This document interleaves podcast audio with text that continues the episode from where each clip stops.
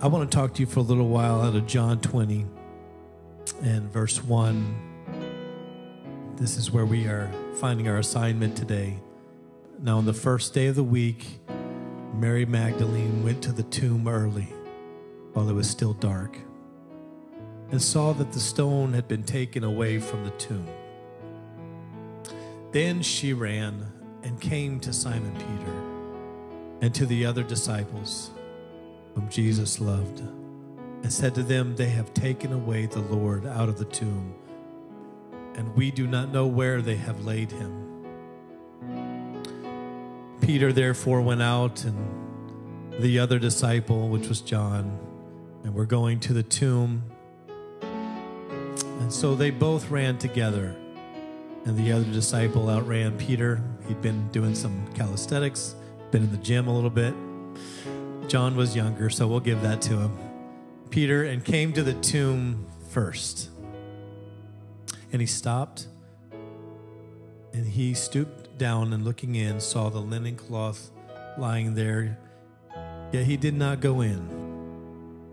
And then Simon Peter came following him and went into the tomb and saw the linen cloth lying there and an important piece and the handkerchief that had been around his head, now lying with the linen cloths, but folded together in a place not lying with the linen cloths that was around his body, but folded and placed in a different place. The next verse says, Then the other disciple who came to the tomb first went in also, and he saw and believed. For as of yet they did not know the scripture that he must rise again from the dead. I want to talk to you for just a few minutes today. We don't we, we won't be long because of Easter celebrations, but the most important celebration is celebrating Jesus. And I, I'm so thankful that he's my living hope. Amen. That he gives hope to this world because he lived. He died and he rose again. Amen. So with that rising, He gives me hope in my life. And I want to preach just for a few minutes on a living hope, a story in the scars.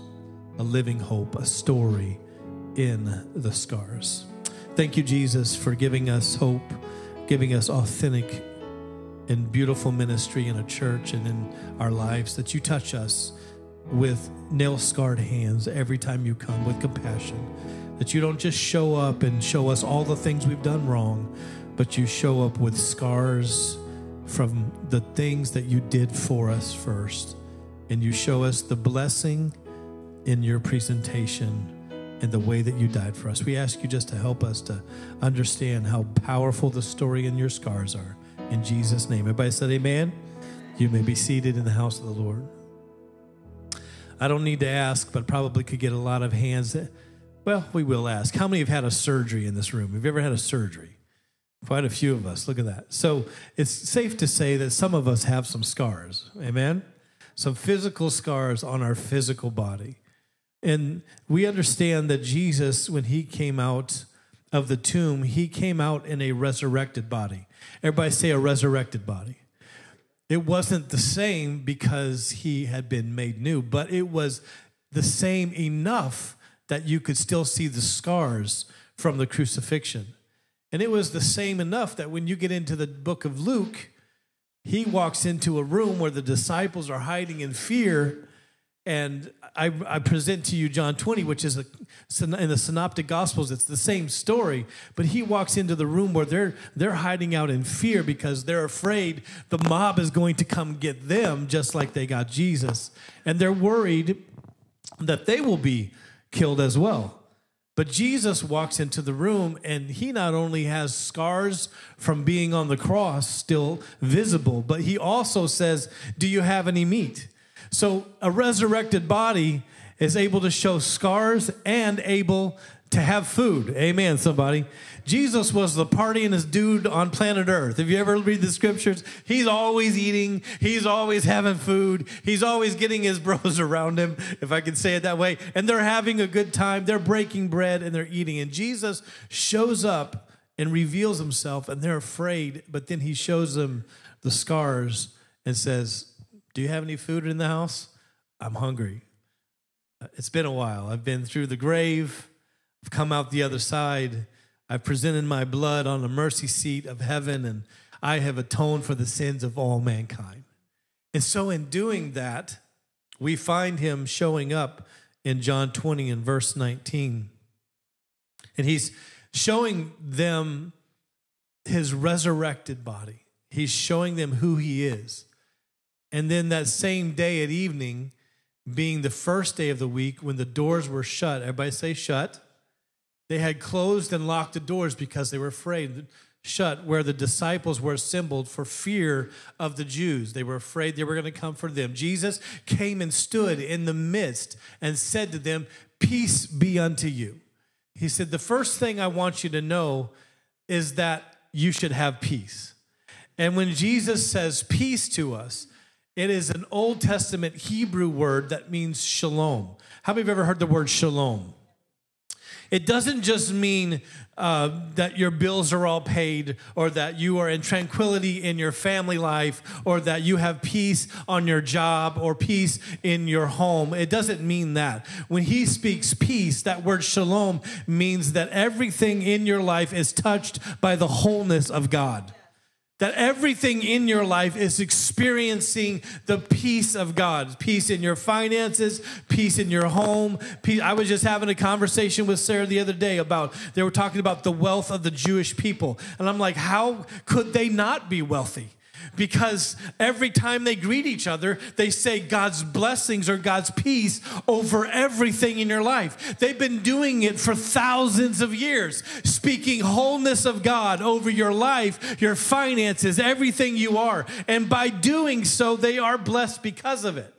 But I do know that in the story here, we are seeing that they feel abandoned. They feel like they've been left alone. They feel like things have happened because, see, before Jesus came on the scene, before they were afraid of who came in the room, they, they had to deal with the understanding that Jesus was betrayed and beaten and scourged and put before the Roman whipping post and he was scourged as our Lord, and his body was beaten and beaten so badly that they said that he was unrecognizable. Even the scriptures reminding us that he was wounded for our transgressions and bruised for our iniquities, and, and by his stripes we are healed. Amen. So he went through some things to conquer death and hell and curses and all kinds of diseases. And so there's nothing higher than the power of that sacrifice sacrifice. And he was placed on the cross, the ultimate sacrifice. And he carried that cross up the hill and he was stretched wide and hung high. And because he did that for me, I have victory today. And we celebrate it in 2023. 2,000 years later, he still is the greatest story ever told. It still is the greatest historical event that has ever happened is the crucifixion and burial and resurrection of Jesus Christ. And we are now talking about the second coming of Jesus Christ. We feel his moving and the, all the things that are happening in the earth. And there are two scriptures for every one in the Bible speaking of the second coming of Jesus. For every one scripture that said he's coming the first time and he's going to be buried and crucified and buried and rose again. There are two scriptures that he's coming back again. And in fact, in Daniel, we find out that Daniel predicted Jesus coming to the day 800 years before he showed up as a baby. And we find out in Isaiah that he says that he's going to come and you shall call his name Emmanuel, God with us. And we find out in, in other minor prophets the, the exact place where Jesus is going to be born in Bethlehem.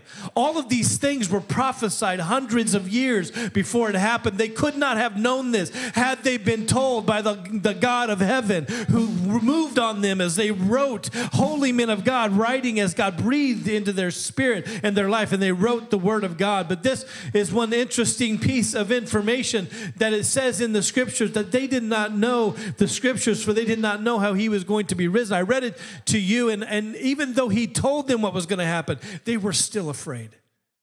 And now we see that Jesus is walking into their, their moment. The ground has shook. The sun hid itself in darkness in the middle of the day. And the Roman soldier said, Surely this is a righteous man. One of the translations, Surely this is the Son of God. And they are running for their lives, hiding in a room, and they're afraid of what might come next. And Jesus walks in. And I can tell you this when Jesus shows up, and manifests himself, everything else in the room that is not of God has to leave. We, uh, you know, whenever I walked in this room the first time and I stood over there and I just started weeping, I'm like, Jesus, really? A rectangle room? We're down to this. You know, I had my, I had, I was in a bad place, and I said, Lord, what am I supposed to do with this? And He told me, look into the Lamb, look into the Lamb, look into what I've done for you, look into what power I have demonstrated, look at what I can do when I show up in the room. They had the door locked, and sometimes when we get in situations where we're feeling down or anxious, or we're feeling depression, or feeling something weighing on us, we can tend to insulate and isolate ourselves from even Jesus Jesus. Amen. We can think that that's a protection factor for us, that we can put some walls up and we can lock some doors and we're keeping out the things that we're afraid of. But really, Jesus wants you to know that if you let me in the room, if you let me in your life, if you let me in the place where you think you're safe and really you're not, I will be your guide and I will be your healer and I will chase every chain off of your life. I will break every chain out of your life. He's about to do it in this place. I tell you, he can enter into a place, even a little rectangle room, and if He manifests Himself in here, everything changes. Amen, somebody. So Mary goes running to the tomb, and the angel says, Why do you seek the living among the dead? We should never seek something that satisfies among dead things. And Jesus is risen and he's not there. And so the angels tell her, You're not going to find him here. This is a cemetery and he's alive. He said, Jesus is not here, he's alive. And there's panic and there's excitement all at the same time. And Mary has this encounter with Jesus.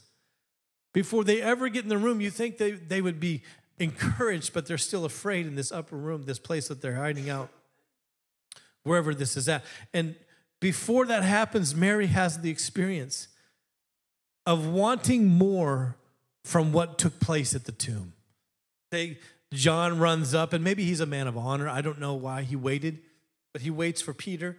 And Peter goes in, and Peter sees the only thing that Peter needs to see, and that is the head napkin that is around that was around Jesus' head. Now, some scholars say that this head napkin was his talit, and this is a genuine. I have some static. I apologize. I'm opening up something in the middle or at the end of winter, I'm going to get some static. This is a traditional Jewish talit, and it has the tzitzit coming off of it. They believe that this might have been the head wrap that was around his head. This is bought in Jerusalem, right downtown at a gift shop, and it is kosher, is what they say. This is a true Jewish headpiece. They would put it over their head and they would pray. And you can see some of this at the Wailing Wall even today. See them, they'll put it over their head. And the Bible says and that whenever you pray, go into your closet and pray. They, were, they will fold it down like this, but when they go to the wall to pray, they put it up and they go into their what they call prayer closet. Went to a place where they cannot see out and they're just meeting with the Lord, and you'll see them rock, and you'll see them worship, and you'll see them pray. They believe that this was the Jewish garment that was wrapped around Jesus' head. And whenever you have a have, I've I've teach, taught it before, so if you've been here before, please forgive me for teaching it again. But I had to share this with you. But whenever you sit down to eat at a Jewish table, when you're done eating, you just wad up the napkin and you throw it on the table. But when you fold up your napkin, you are telling the host of the house not to take the gar- not to take your plate away because you're not done yet.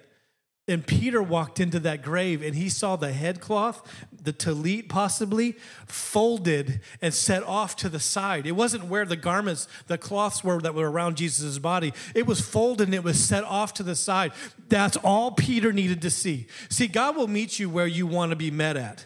God will come to you where your desire is. And if you only need to know that He's not finished with your situation yet, that is enough for you, then that is where you need to stop and say, God is going to continue to work. God's not done with this situation yet. This is this is a sign to Peter that there is a God who is still working. He's not done with an empty tomb. He's not finished here yet. That's what the sign was from that. And so Peter took that. That's all he needed and he headed out. John looked in, but Mary, Mary the one who had seven demons cast out of her by Jesus. Mary the one whom the scripture says to whom much is forgiven loves much. Amen. She wanted to see more of Jesus. She didn't just want to see a head cloth that said, I'm not finished yet. She wanted to see Jesus. Amen. She wanted to see him. Where did they take him? I want to care for him. I want to put spices on his body. I need to care for him. And so then the angel said, Why are you seek him among the dead?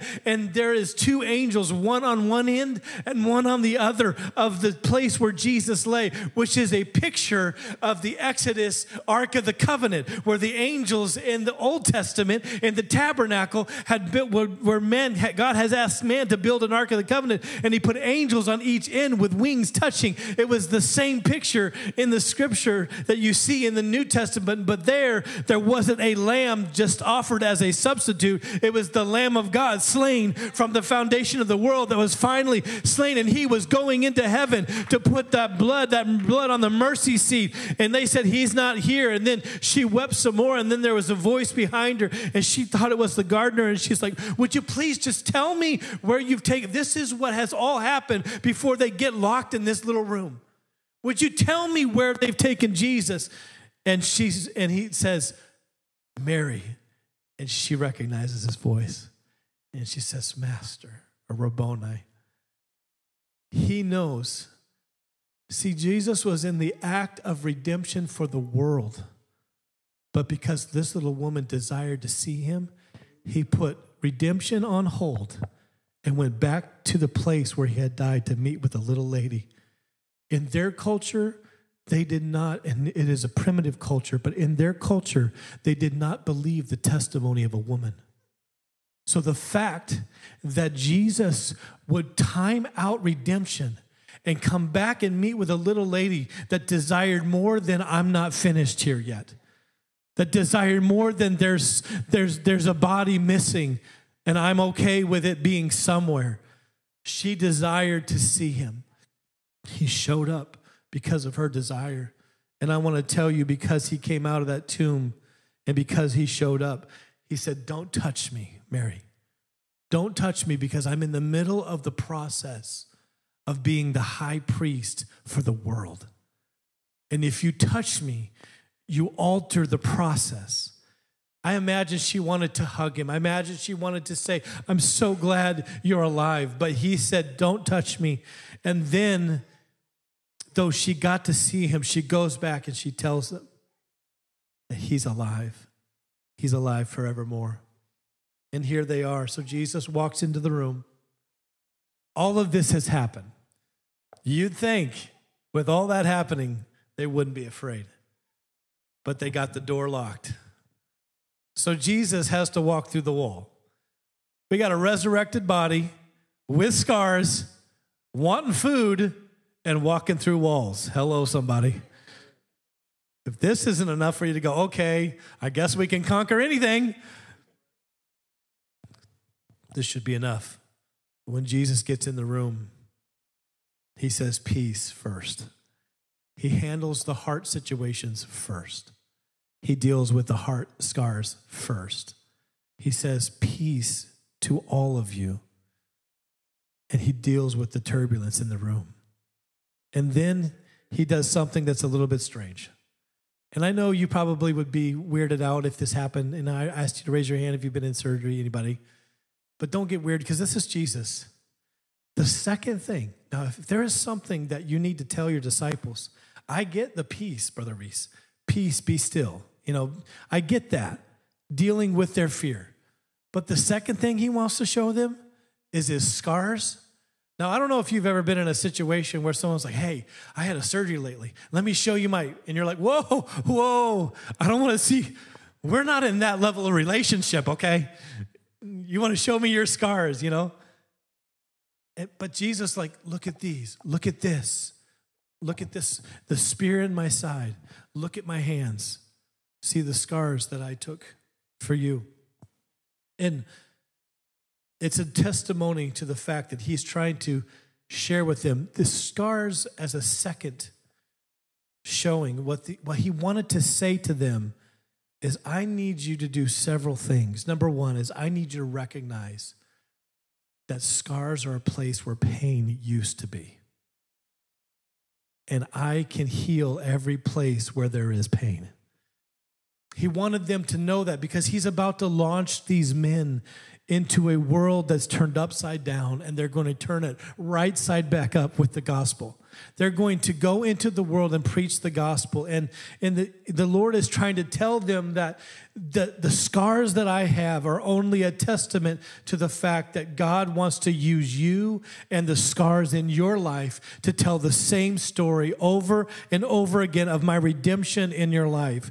Jesus has come. He knows your struggles. He knows what you're wrestling with. He didn't walk through the walls and give them a list of all the things that they were doing. He didn't present them with bad performance list and say, "This is what you've screwed up on lately." I don't care if you messed up even this morning on the way to church when Jesus walks in this room. That's why we set up lights. That's why we have a church in a small room because we believe when Jesus gets in here, he's not going to show up and just tell everybody what you're all doing wrong. There isn't a bunch of finger pointing going on in the room. When the Holy Ghost comes in this place, he shows up and he puts his arms around you and he loves on you and he says, I know where you've been. I know your struggles. I know what you're going through. But I want you to know that every situation changes. You're going through some things and it's going to be a revelation for you. Hell may be attacking you, but don't take that as you going down. God is going to rise you up. There is a rising hope in the room every time he enters. There's a risen hope in the room every time he enters because he came out of the grave and he wants to come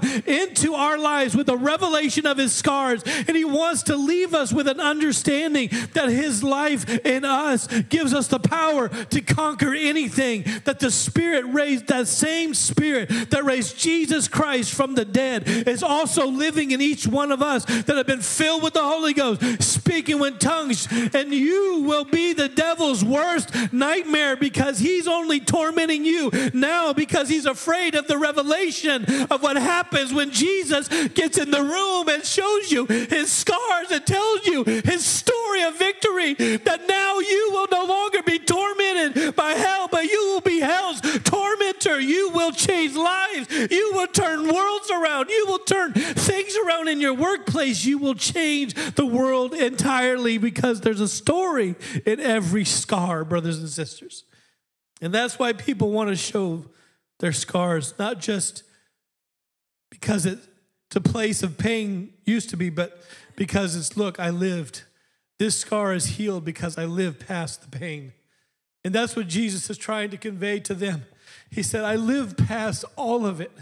I conquered your worst enemy, death, hell, and the grave, and I lived through all of it. I came out the other side as Alpha and Omega. And I've come to just tell somebody we have too many people confused in the pew because all they see is people putting on their championship belt, people stepping up to minister, and they got their tie in the right place, and they got their suit on, and they got their Easter best. And I'm not against any of that. Thank God for all the blessings. But I want you to know Jesus did not minister from a trophy belt. Jesus didn't minister by taking people to the trophy case and saying, Look at all of my victories. He ministered from his scars, Brother Antonio. He ministered from the place of pain. He said, If you want to know how to save a world, you're not going to be able to show them or prance all the victories across the stage. You're going to have to get up there and say, Look at what I've been through. Look at how I healed from this. Look at how I got out. You see these scars. You see this pain that's been healed. This is how I got out. And so the story and the scars is in each one of us today, not only in the things we go through, but the spiritual power of God that now lives inside of us. What stories will we tell? I want to encourage you because he was trying to encourage his disciples. I'm going to send you, and I want you to have authority. And I want you to know see, if, if all they saw was the victories, if all they saw was the trophies of heaven, if all we put up here is people that are all put together, have everything right, can quote every scripture, I don't need somebody like that. I'll tell you just straight out. I need somebody who's been through some stuff. If you're going to speak into my life, I need to know that you went through some things and you came out the other side. This world does not need somebody who's just going to come up and Bible thump. And thank God for everybody that knows Bible. Thank God for everybody that's in quizzing when they grow up because it keeps them strong and safe in the Word of God. But sometimes you have to put the Bible down and say, "Let me tell you about my testimony." Even in the Old, in the New Testament says these folks came out by the blood of the Lamb and by the word of their testimony. What is your testimony, brothers and sisters? But a story from the scars scars in your life, the places you lived through, the things you came out of, the things you conquered with the help of the Lord Jesus Christ. Your story concludes by continuing his story, and his story is victory. Amen, somebody. There is a revelation in the scars. Greater things will you do, not just miracles, not just scars where the pain used to be, but the scars tell a story of victory. Would you stand with me today? So I'm asking you, what stories will you tell? I don't know what stories we're going to tell in heaven. I'm sure they're going to be good ones. I'm sure there's going to be some angel food there. There's going to be some chocolate, some chocolate cake, maybe some can I don't know, whatever you like. I'm sure it's going to be there. But when we sit around, what stories do you think we're going to tell?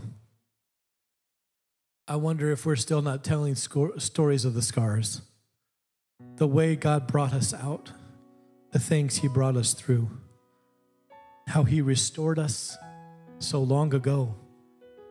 And through eternity, we tell the story. See, heaven is real and hell is real, but He is a victor of it all. The devil doesn't even have the keys to his own house anymore, Angie. Because Jesus came out of that grave with the keys of death, hell, and the grave. Yesterday, I was thinking, if he died on Friday and today's Saturday, and while I'm getting ready for Easter Sunday, he's ransacking hell. he's tearing some stuff up. Jesus went down and took those that were captive captive in other words, if you're captive, if you're held down by something, Jesus has the power to take captivity those things that are holding you. He took captive the captors. So he has greater power than anything that could ever hold you captive. He could take authority over it and take you out of it. And that's what he did yesterday so that he could come out of the tomb today. And this just like the video that opened. This changes everything. This is why we do everything. This is why we take kids back and we teach them about Jesus. Because when they go through hard times in their life and scars happen in their hearts, their minds, their lives, and they're dealing with places of pain, they have to know that Jesus can heal everything. He can lift you out of everything. If that is your foundation, there is no place you can't go.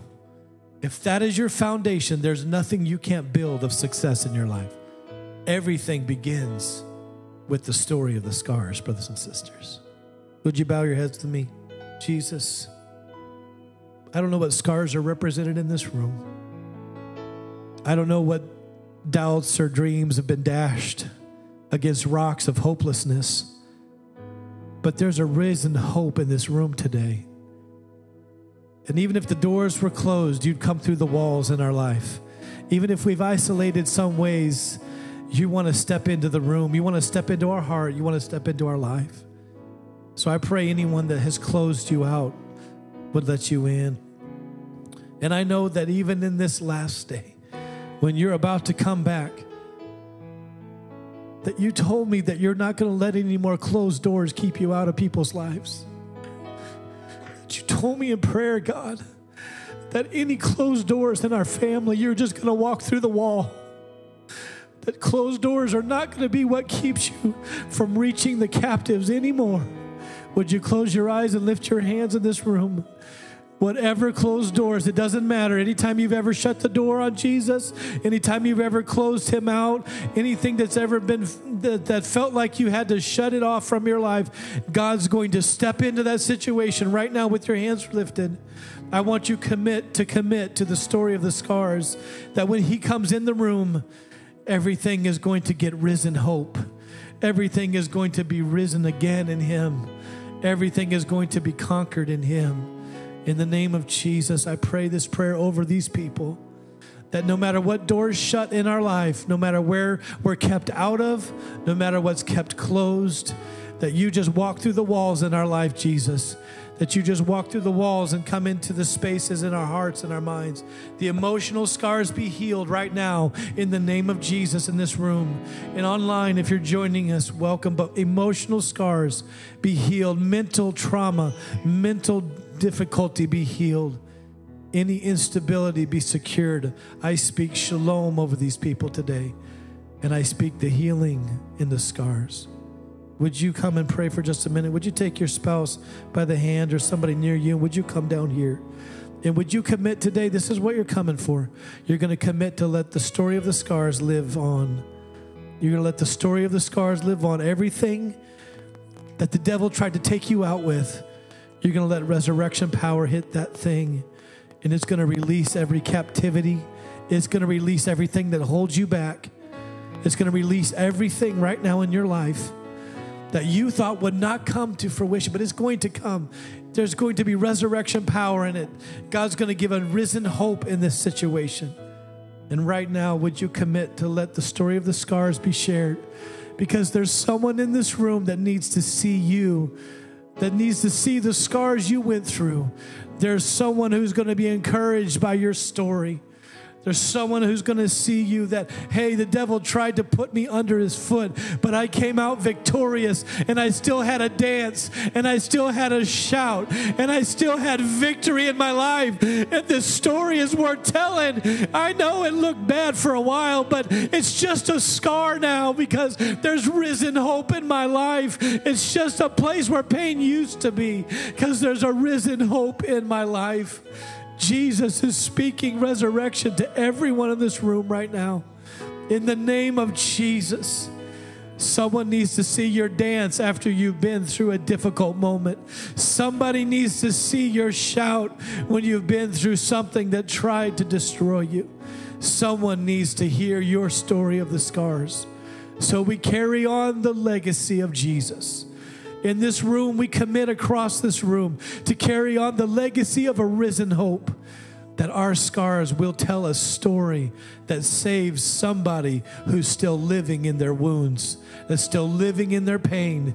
We're going to be the risen hope to them that grabs them by the hand and lifts them to their feet and says, Look, I went through the same things and God healed me of it. He can heal you of it. That's what's happening in this commitment today. That's what's happening in this room right now, is we're committing to let our story of the scars continue to be told.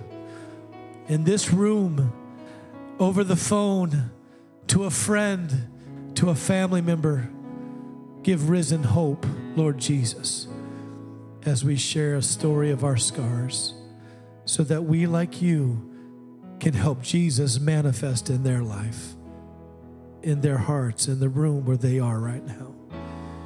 And everybody said, In Jesus' name, if you receive it.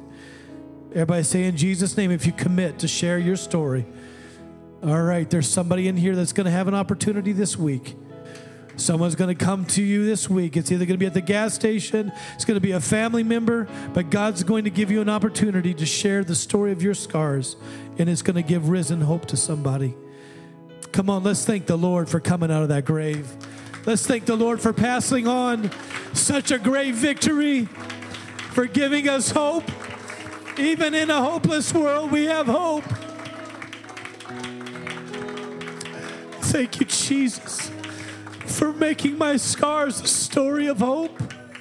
Thank you, Jesus.